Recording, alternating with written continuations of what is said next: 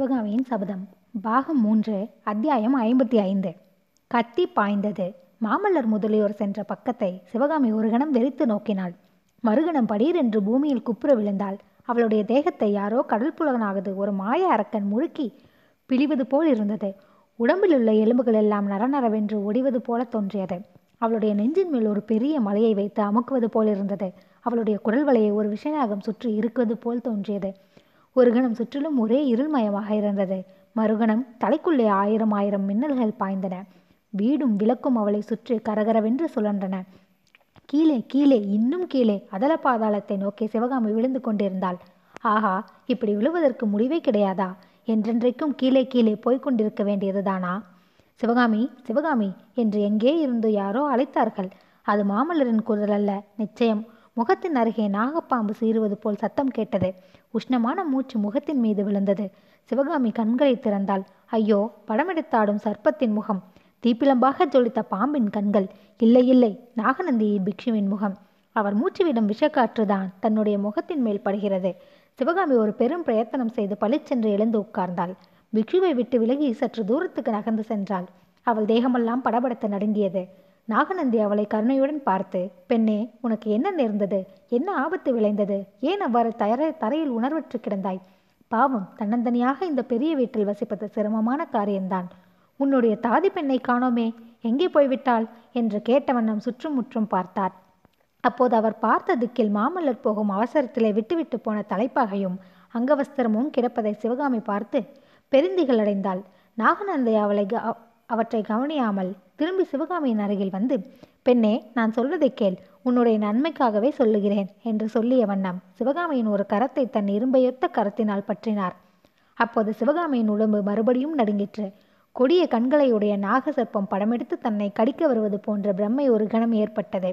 சட்டென்று சமாளித்த கையை வெடுக்கென்று எடுத்துக்கொண்டாள் ஆ சிவகாமி ஏன் இப்படி உன்னை என்னை கண்டு நடுங்குகிறாய்? உனக்கு நான் என்ன தீங்கு செய்தேன்? உன்னிடம் உண்மையான அபிமானம் கொண்டதல்ல கொண்டதல்லாமல் உனக்கு நான் ஒரு தீங்கும் செய்யவில்லையே. உன் தந்தை உயிரை காப்பாற்றியதன்றி வேறொரு அபச்சாரமும் உனக்கு செய்யவில்லையே. ஏன் என்னை வெறுக்கிறாய்? என்று பிக்ஷு கனிவு ததும்பும் குரலில் கேட்டார். சுவாமி தங்களை கண்டு நான் பயப்படவும் இல்லை. தங்களிடம் எனக்கு வெறுப்பும் இல்லை. தாங்கள் எனக்கு என்ன தீங்கு செய்தீர்கள்? தங்களை நான் வெறுப்பதற்கு எவ்வளவோ நன்மைதான் செய்திருக்கிறீர்கள் என்றாள் சிவகாமி. சந்தோஷம் சிவகாமி இந்த மட்டும் நீ சொன்னதே போதும். உன் தேகம் அடிக்கடி நடுங்குகிறதே அது ஏன்? உடம்பு ஏதேனும் அவசௌகியமா என்று வினவினார். ஆமடிகளே உடம்பு சுகமில்லை என்றாள் சிவகாமி. அடடா அப்படியா? நாளை காலையில் நல்ல வைத்தியனை அனுப்புகிறேன். ஆனால் இப்படி உடம்பு அசௌகியமாயிருக்கும் போது உன்னை விட்டுவிட்டு உன் தாதி பெண் எங்கே போனாள்? எங்கேயாவது மூலையில் படுத்து தூங்குகிறாளா என்ன? என்று அங்குமிங்கும் சுற்றி பார்த்தார் பிக்ஷு. சற்று தூரத்தில் தூணுக்கு பின்னால் கிடந்த தலைப்பாகையும் அங்கவஸ்திரமும் இப்போது அவருடைய கண்களை கவர்ந்தன. ஆ இதென்ன? இங்கே யாரோ வந்திருக்கிறார்கள் போலிருக்கிறதே என்று அருகில் சென்று உற்று பார்த்தார். திரும்பி சிவகாமியை நோக்கி சபாஷ் சிவகாமி அதற்குள்ளே இங்கு உனக்கு காதலர்கள் ஏற்பட்டு விட்டார்களா?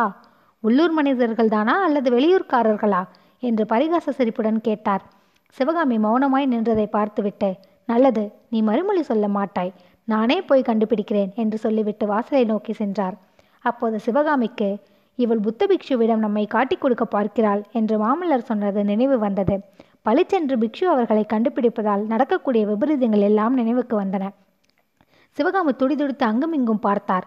இளவரசின் அங்கவஸ்திரத்திற்கு அடியில் ஏதோ பளபளவென்று ஒரு பொருள் தெரிந்தது. சிவகாமியின் கண்களில் விசித்திரமான ஒளி தோன்றியது. பாய்ந்து சென்று அந்த பொருளை எடுத்தாள். அவள் எதிர்பார்த்தது போல் அது ஒரு கத்திதான். சிவகாமி அடுத்த கணம் அந்த கத்தியை புத்த பிக்ஷுவின் முதுகில் நோக்கி எறிந்தாள். பிக்ஷு வீல் என்று சத்தமிட்டு கொண்டு விழுந்தார். முதுகில் கத்தி பாய்ந்த இடத்திலிருந்து ரத்தம் கசிந்தது. சிவகாமியை பிக்ஷு திரும்பி பார்த்து இரக்கம் ததும்பிய குரலில் பெண்ணே என்ன காரியம் செய்தாய்? உன்னை உன் காதலன் மாமல்லனிடம் சேர்ப்பித்து விடலாம் என்று எண்ணியல்லவா அவசரமாக கிளம்பினேன் என்றார். ஐம்பத்தி ஆறாம் அத்தியாயம். மகேந்திரர் கோரிக்கை. மாமல்லர் பரஞ்சோதி முலிய முதலியவர்கள் காஞ்சிக்கு திரும்பி வந்தபோது மகேந்திர பல்லவரின் தேகநிலை முன்னைவிட மோசமாக இருந்தது. அவர்கள் சிவகாமியை அழைத்து வரவில்லை என்று தெரிந்த பிற்பாடு அவருடைய உடம்பு மேலும் நலிவடைந்தது. திருவெண்காட்டு நமச்சிவாய வைத்தியர் எவ்வளவோ திறமையாக வைத்தியம் செய்யும் தேக நிலைமையில் அபிவிருத்தி ஏற்படவில்லை. மகேந்திர பல்லவர் ஒரு நாள் தம் புதல்வர் மாமல்லரையும் மந்திரி மண்டலத்தாரையும் படைத்தலைவர்களையும் கோட்டத் தலைவர்களையும் அழைத்து வர செய்தார். படுக்கையில் படுத்தபடியே சுற்றிலும் சூழ்ந்து நின்றவர்களை சக்கரவர்த்தி பார்த்தார். எல்லாருடைய கண்களிலும் கண்ணீர் கசிந்திருப்பதையும் எல்லாருடைய முகத்திலும் பக்தி விசுவாசம் ததுவிக் கொண்டிருப்பதையும் கவனித்தார். மகேந்திர பல்லவரின் பழைய சிம்ம கர்ஜனை குரலை கேட்டிருந்தவர்கள் இப்போது அவருடைய மெலிந்த ஈனஸ்வரமான குரலை கேட்டு திடுக்கிட்டார்கள். தங்களுடைய உணர்ச்சியை வெளிக்காட்டாமல் தடுத்துக்கொள்ள முயன்றார்கள். மகேந்திர பல்லவர் சொன்னார் நான் இந்த புகழ்பெற்ற பல்லவ சிம்மாசனத்தில் ஏறி இன்றைக்கு இருபத்தைந்து வருஷம் ஆகிறது இவ்வளவு காலமும் நீங்கள் காட்டிய பக்தியும் விசுவாசமும் இணையற்றவை. காஞ்சியின் புகழ் பாரத நாடெங்கும் ஓங்கி நின்ற காலத்தில் நீங்கள் என்னிடம் பக்தி விசுவாசத்துடன் நடந்து கொண்டீர்கள். என்னுடைய விருப்பமே கட்டளையாகவும் என்னுடைய வார்த்தையே சட்டமாகவும் பாவித்து வந்தீர்கள். அது பெரிய காரியமல்ல. நான் தவறுக்கு மேல் தவறாக செய்து வந்த காலத்திலும் காஞ்சியின் புகழ் மங்கி வந்த நாளிலும் படையெடுத்து வந்த பகைவர்களை முன்னேறவிட்டு பின்வாங்கி வந்த காலத்திலும் காஞ்சி கோட்டைக்குள் நாம் மறந்திருக்க வேண்டி வந்த காலத்திலும் என்னிடம் இடைவிடாது விசுவாசம் காட்டினீர்கள். மாறாத பக்தி செலுத்தி வந்தீர்கள். சலுக்க மன்னன் புலிகேசியை உங்களுடைய விருப்பத்திற்கு மாறாக நான் விருந்துக்கு அழைத்ததையும் அதனால் விழுந்த விபரீதங்களையும் நீங்கள் பொறுத்து கொண்டிருந்தீர்கள். எனக்கு அந்நிய காலம் நெருங்கி இருக்கும் இந்த சமயத்தில் உங்களுக்கெல்லாம் என் மனதில் பொங்கிக் கொண்டிருக்கும் எல்லையற்ற நன்றியை தெரிவித்துக் கொள்கிறேன்.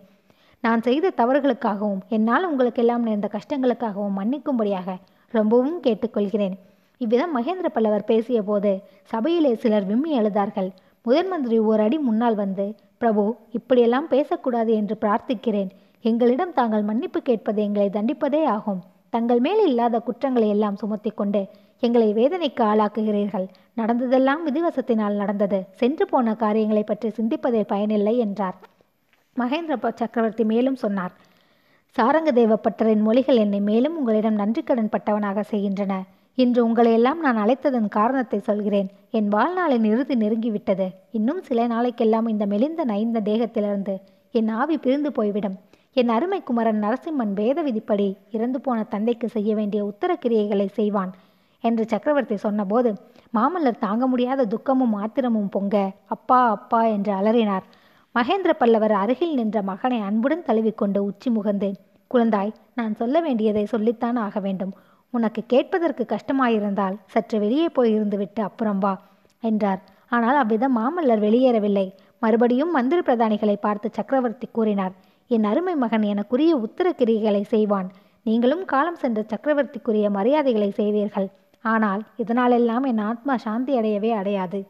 இப்போது நான் உங்களிடம் கேட்டுக்கொள்ளப் போகும் கோரிக்கையை நிறைவேற்றி வைத்தால் என் ஆத்மா சாந்தி அடையும். இல்லாவிட்டால் சொர்க்கத்திலே இருந்தாலும் என் ஆவி நிம்மதி அடையாது. பிரபு சொல்லுங்கள் தங்களுடைய ஆக்னி எதுவானாலும் அதை நிறைவேற்றி வைப்பதாக இங்குள்ளவர் அனைவரும் சபதம் செய்ய ஆயத்தமாயிருக்கிறோம் என்று முதலமைச்சர் கூறினார். என்னுடைய அஜாக்கிரதையினாலும் சலுக்க மன்னனின் வஞ்சகத்தினாலும் பல்லவ வம்சத்துக்கு பெரிய அவமானம் நேர்ந்து விட்டதை நீங்கள் அறிவீர்கள். அறுநூறு வருஷத்து வீரப்புகழுக்கு என் காலத்தில் பங்கம் நேர்ந்து விட்டது. அந்த அவமானத்தை என்னால் துடைக்க முடியவில்லை. இழந்துவிட்ட பல்லவ வம்சத்து புகழை நிலைநாட்டாமலே நான் உங்களிடம் விடைபெற்றுக் கொள்கிறேன். நான் செய்ய முடியாமற் போன காரியத்தில் நீங்கள் நிறைவேற்றி வைக்க வேண்டும். பல்லவ சைனியம் படையெடுத்து சென்ற சலுக்கரை வென்று புலிகேசியை கொன்று பாதாபி நகரை அழித்து தீ வைத்து எரிக்க வேண்டும். வாதாபி நகரம் இருந்த இடத்தில் பல்லவ ஜெயஸ்தம்பம் கம்பீரமாக வானலாவி நிற்க வேண்டும். அப்போதுதான் பல்லவ வம்சத்துக்கும் தமிழகத்தின் வீரத்துக்கும் நேர்ந்துள்ள களங்கம் நிவர்த்தியாகும். இதுவே என் கோரிக்கை. என்ன சொல்கிறீர்கள்? நிறைவேற்றுவீர்களா? நிறைவேற்றுகிறோம் நிறைவேற்றுகிறோம் என்று ஏக காலத்தில் பல குரல்கள் கேட்டன. மகேந்திர பல்லவேந்திரர் வாழ்க வீர மாமல்லர் வாழ்க என்ற ஜெயகோஷங்களும் முழங்கின. மகேந்திர பல்லவர் இன்னொரு தடவை எல்லாரையும் பார்த்தார். மறுமுறையும் உங்களுக்கு என் இருதயத்தில் பொங்கும் நன்றியை தெரிவித்துக் கொள்கிறேன் என்றார். அப்போது முதலமைச்சர் பிரபு ஒரு விஷயம். தங்கள் கோரிக்கையை வெளியிட்ட போது இங்குள்ள நாங்கள் அனைவரும் அதை நிறைவேற்றி வைப்பதாக உட்- ஒப்புக்கொண்டு கோஷித்தோம். ஆனால் முக்கியமாக தங்கள் கோரிக்கையை நிறைவேற்றி வைக்க வேண்டிய இருவரும் சும்மா இருந்தார்கள். குமார சக்கரவர்த்தியையும் சேனாபதி பரஞ்சோதியையும் தான் சொல்கிறேன். அவர்கள் மௌனமாயிருந்தது எங்களுக்கு அர்த்தமாகவில்லை என்றார். மாமல்லனும் பரஞ்சோதியும் ஏற்கனவே எனக்கு அவ்வாறு வாக்களித்து சபதம் கூறியிருக்கிறார்கள். அதனாலே தான் இப்போது சும்மா இருந்தார்கள். அவர்கள் செய்த சபத்தை சபதத்தை நிறைவேற்றி வைக்க நீங்கள் அவர்களுக்கு ஒத்தாசை செய்ய வேண்டும். சபையோர்களே நான் மாமல்லனோடு ஒரு முக்கியமான விஷயம் பேச வேண்டியிருக்கிறது. அதனுடைய முடிவை உங்களுக்கும் நான் தெரிவித்தாக வேண்டும். சற்று எங்களுக்கு அவகாசம் கொடுப்பீர்களா? என்று கேட்டார்.